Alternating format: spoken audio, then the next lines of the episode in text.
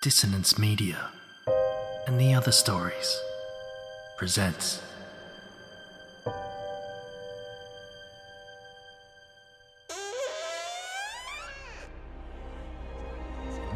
Step into the abyss of After the Gloaming, a gothic fiction podcast that delves into the depths of human emotion, unyielding love, revenge, internal struggles, and restless souls await you in nine haunting episodes where dread, fear, and rare glimpses of eerie happiness linger. Dare to listen on your favourite podcatcher? After the gloaming beckons, search now, but beware. Innocence will be left behind.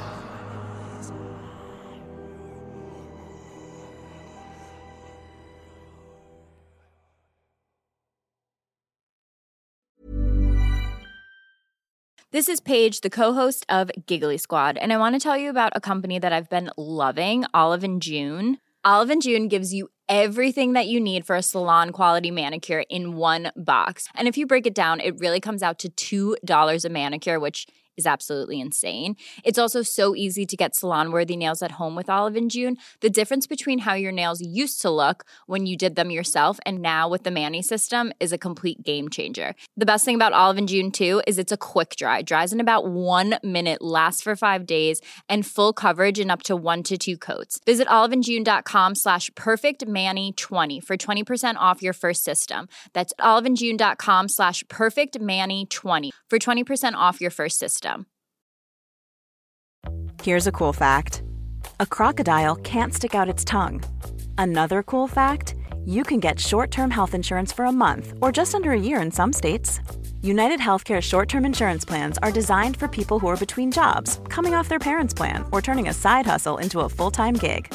Underwritten by Golden Rule Insurance Company, they offer flexible, budget friendly coverage with access to a nationwide network of doctors and hospitals. Get more cool facts about United Healthcare short term plans at uh1.com. These aren't the stories your mother told you. No, these are the other stories.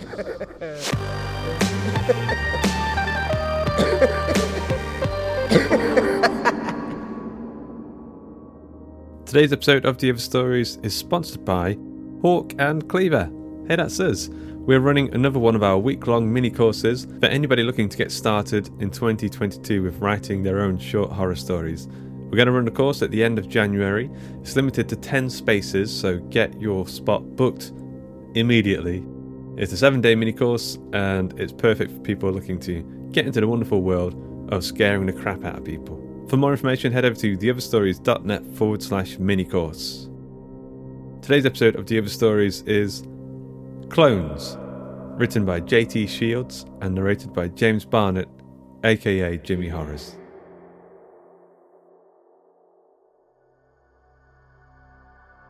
I fold the trousers into squares and take equal care with the shirts, placing each of them about a meter in front of the capsule's exits. Next, I lay the small vials of liquid in the center. They nestle the soft white fabric like a prize being presented at a ceremony. I make sure that each glass bottle sits identically. The red light blinks through my preparations, a visual heartbeat out of rhythm from my racing pulse. The frosted glass panels of the cloning pods are difficult to see through, revealing nothing more than a dark, motionless outline inside the chamber. My stomach tightens, sending ripples through my core. I move back to the notes on the table, turning the pages thoughtfully, only able to read when the crimson flare has flicked to white. The notebook is at odds and needs to be adjusted so that it sits squarely with the other assorted apparatus. I move the tubes and heavy stands around until I'm satisfied, resting the pen in the pad's groove, then picking it up again to underline a key passage. A sudden hiss makes me turn as clouds of steam emerge from under the rising glass of one of the cloning booths. I clear my throat. so, what am I working with? I say, while smoothing out my shirt. Despite my calm stance, my chest thumps powerfully, drumming, so that it's hard to hear my voice. A wave of heat sweeps through the room and the steam dissipates. Its once ample proportions squeeze against me. I know full well what is at stake. I wait to see him emerge. The paneling ascends over the upright casket, pushing the last of the hot air out into the room. Perspiration nestles thickly against my brow, trickling against the side of my cheek. There is no movement, no convulsion as consciousness takes hold of the clone. My mouth is as dry as ash.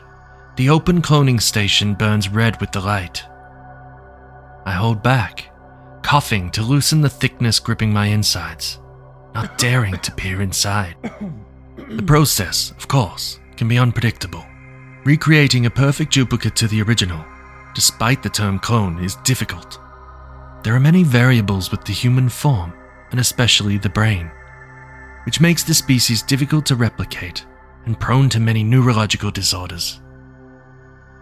Through the doorway to the booth, I snatch a glimpse of pale flesh, a jerking movement which indicates some form of life inside.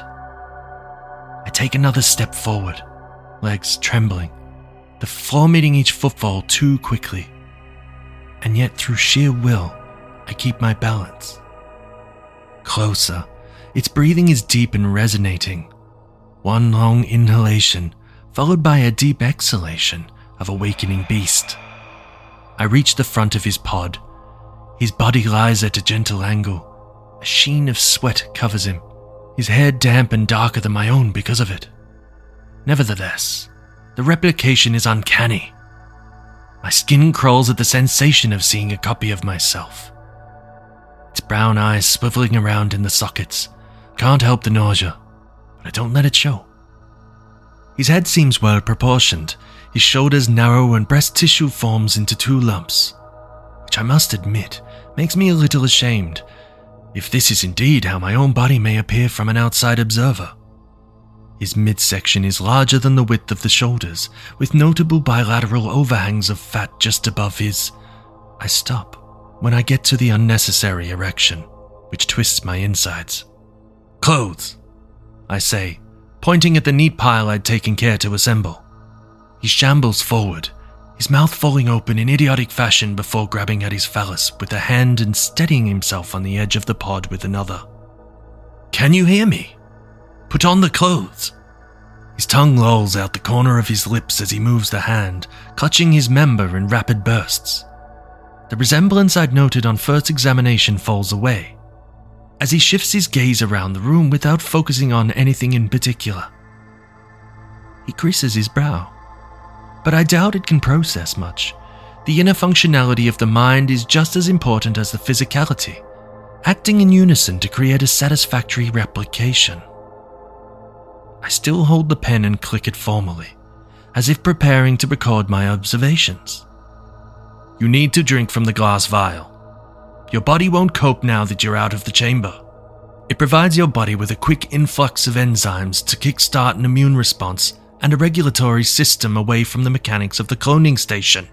He grabs at his penis with both hands, drool dripping down his chin as he lets out a low moan of vowels, reminiscent of an early species of human. Do you understand? I already know he doesn't. He gives me a blank, unintelligent stare before jerking his erection again in response. I reach down to the clothes and thrust them up at him, knocking the vial. It clatters across the room and comes to rest at the wall. He darts for it, lumbering, half bent, using a combination of his one free arm and legs to propel himself. Its other hand still rakes at genitalia. Just put some clothes on, will you? I throw the bundle of fabric at him. He dodges it and backs into a corner, making that frantic, animalistic sound. He will not survive long without the balance of chemicals. Already, his movements have slowed, those familiar eyes developing a grey film, blue thread veins becoming prominent over his body. It's only as he collapses, its muscles limp, do I notice the parallels between us again. Another panel slides open from the next chamber, with the now familiar hiss of steam drawing my attention from the debacle. A swollen mass crashes wetly to the floor. Part of what must be the abdomen fall away in translucent blobs of skin. Its appendages swollen, and ill formed, bulging eyes emerge from slits as he snorts into the air. I look away from the jellied sack, but the writhing slopping forces me to continue observations. Its cranium twists around as though it's a maggot trying to free itself from a lump of decaying flesh. The hair is wispy on the rear of its skull, leaving a ring of bare, transparent skin. Instinctively, I reach up, horrified to find the same thinning of hair. Even when the experiment goes wrong, there is something to learn. The creature throws out a rubbery limb, its fingers squeaking against the flooring as it pulls itself forward, gurgling from froth corrupted lungs. Mine. It rasps as it wriggles over its clothes. The bottle crunches under its mass, crackling like gravel embedding itself into the sluggish foam. Mine. It hisses as it continues to slither, a trail of blood smeared behind it. My spine thumps against the solidness of the wall, my mind chasing after itself, locked into the nightmare as my footing slips away. I'm on top of something soft. A body. Corrupted version of myself. I push out against the clone I've fallen into. Its hand still rests on its now flaccid penis, fluid draining from its bowels in a dark putrid stream. The head tilts forward against my own, as if sharing a whispered message. Its tongue pressed against my ear. The familiar stench, my own bitter odor overpowering me. I lash out, clawing, kicking, grabbing to be free of the thing, only rolling closer to the globular mass, still slithering in a mess of organs, its fingers wriggling worms reaching out. Mine. Its teeth a crooked collection of bones, a black chasm beyond. The next station shunts open, hissing with the fever of dread and death, possibly sensing the temperature surge. The jellied clone changes direction, hands slapping the ground, writhing and twisting toward the opening pod. My palm is over my mouth, my diaphragm contracting painfully as I retch, not wanting to face any more of the abominations. And yet, I still focus on the opening cloning booth. I watch the monstrosity flop closer, its neck twisting a bulbous head over the lip of the containment unit, mouth opening and closing pathetically. Mine. It gasps at the unseen thing inside just as the light fades to black. The darkness doesn't last for long. Once the final pod is opened, the emergence indicator cuts off. The old fluorescent tubing fire overhead, elongated bulbs clanging internally as they start. In that moment, I realize the folly. Not of the experiment, but of failing to take control. Clone steps out, over the writhing head, and stops in front of the clothes now crumpled next to the thing, still twitching at his feet, while the vial tinkles gently. He looks at me. Although I know he is taking in the experiment state, I click the pen frantically as I get to my feet. I'll need to drink this to help regulate my body. His voice is without emotion. He stoops over and picks up the vial, unstoppering it and swigging it down. The veins along his throat stand out, his chest muscles are more pronounced on his slender frame. I wonder if this is a more accurate interpretation of my body. There have been corruptions in the process, he says, pulling on his clothes and glaring at me as he does so. At first, I'm surprised. But then again, why should I be? The clone units restore from the last point of memory upload. If the mental capacity is there for them to accept the memory, then they should be capable of understanding the process. He throws the glass bottle where it shatters into fragments. The creation at his feet jerks at the sound, but it's partly caught against the pod, unable to free itself. It splutters, the word amplified by the hollowness of the chamber. Disgusting, the now clothed clone says. The anger engulfs his face. He seizes the head of the creature, pulling it up to peer at its features. He doesn't even look like me, he says, before smashing the skull of the creature into the cloning booth. Again and again, he lifts and smashes the creature. The cracking replaced by damp thuds as bits of skull peel open, skin sticking to the metal outer rim of the frame. Stop! I mumble. The thing on the floor isn't moving, while the other me pauses, a smile across his bloodied face. What did you say? He stands and brings the heel of his boot down against the hideous failure. Once, twice. I can stand it no longer. As I reach him, I realize too late he is ready. Perhaps his frenzied assault is a plan to create this response. His hands are steel cords around my neck. Don't! I struggle. His strength knocks me. I fall heavily to the ground as he approaches, blood against his trousers, sleeves, teeth as he snarls. I raise my hands over my head, the pen pointing at him like a weapon. I'm collecting the data! I scream. It seems pathetic, worthless, but yet he falters, connecting to my experiment. Our experiment. I feel my cheeks flushing with embarrassment at the way I'd let everything get out of hand. I must take charge. The clone clenches his fists, red droplets of blood around his flaring nostrils and the perfect white of his teeth. We stand face to face, the pen heavy in my palm. Collecting data, he says, his voice a perfect mockery of my own. Before I can stop him, he's moved to the table, pushing at the ordered collection of equipment. His finger rests on a passage in the notebook, the one I should never have underlined. The notes say we are only looking for one viable candidate, he says, spinning back to me, a triumphant glow, his arms outstretched, unable to stop me thrusting the pen into the deep brown of his eye. When it's over, I'm gasping so hard, I don't notice the clunking locks to the door until it's opening. A man is in the doorway, faded jeans and graying stubble. His eyes are blurry, still full of sleep, but there is no doubting the resemblance between this man and the failed experiments. Fucking clones he says, before raising the gun and pointing it in my direction.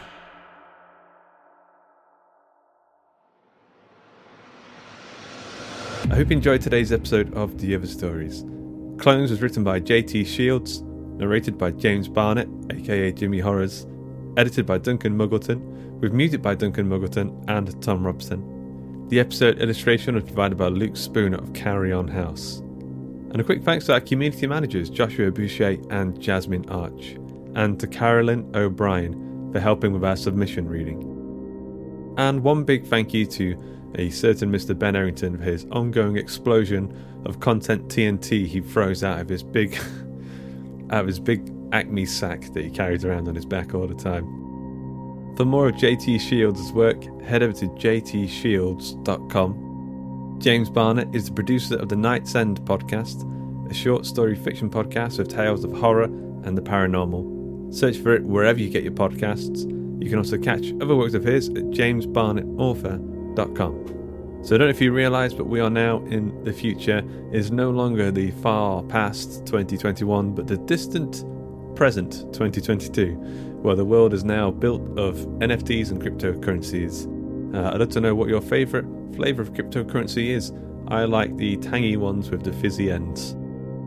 Anyway, as we're heading into the future, we wanted to give everybody a digital coupon code for our web store. So head over to gumroad.com forward slash hawk and cleaver.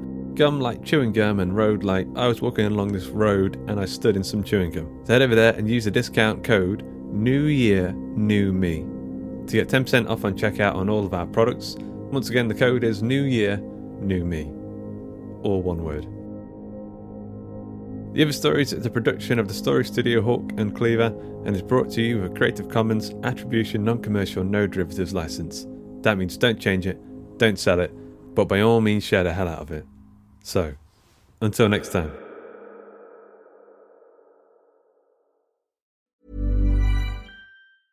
Normally, being a little extra might be a bit much, but not when it comes to healthcare. That's why United Healthcare's Health Protector Guard fixed indemnity insurance plans, underwritten by Golden Rule Insurance Company, supplement your primary plan so you manage out of pocket costs. Learn more at uh1.com. Imagine the softest sheets you've ever felt. Now imagine them getting even softer over time. That's what you'll feel with Boll and Branch's organic cotton sheets. In a recent customer survey, 96% replied that Boll and Branch sheets get softer with every wash. Start getting your best night's sleep in these sheets that get softer and softer for years to come. Try their sheets with a 30-night guarantee. Plus, get 15% off your first order at bollandbranch.com. Code BUTTERY. Exclusions apply. See site for details. Even when we're on a budget, we still deserve nice things. Quince is a place to scoop up stunning high-end goods for 50 to 80% less than similar brands. They have buttery soft cashmere sweaters starting at $50, luxurious Italian leather bags, and so much more. Plus, Quince only works with factories that use safe, ethical, and responsible manufacturing. Get the high-end goods you'll love without the high price tag with Quince. Go to quince.com/style for free shipping and 365-day returns.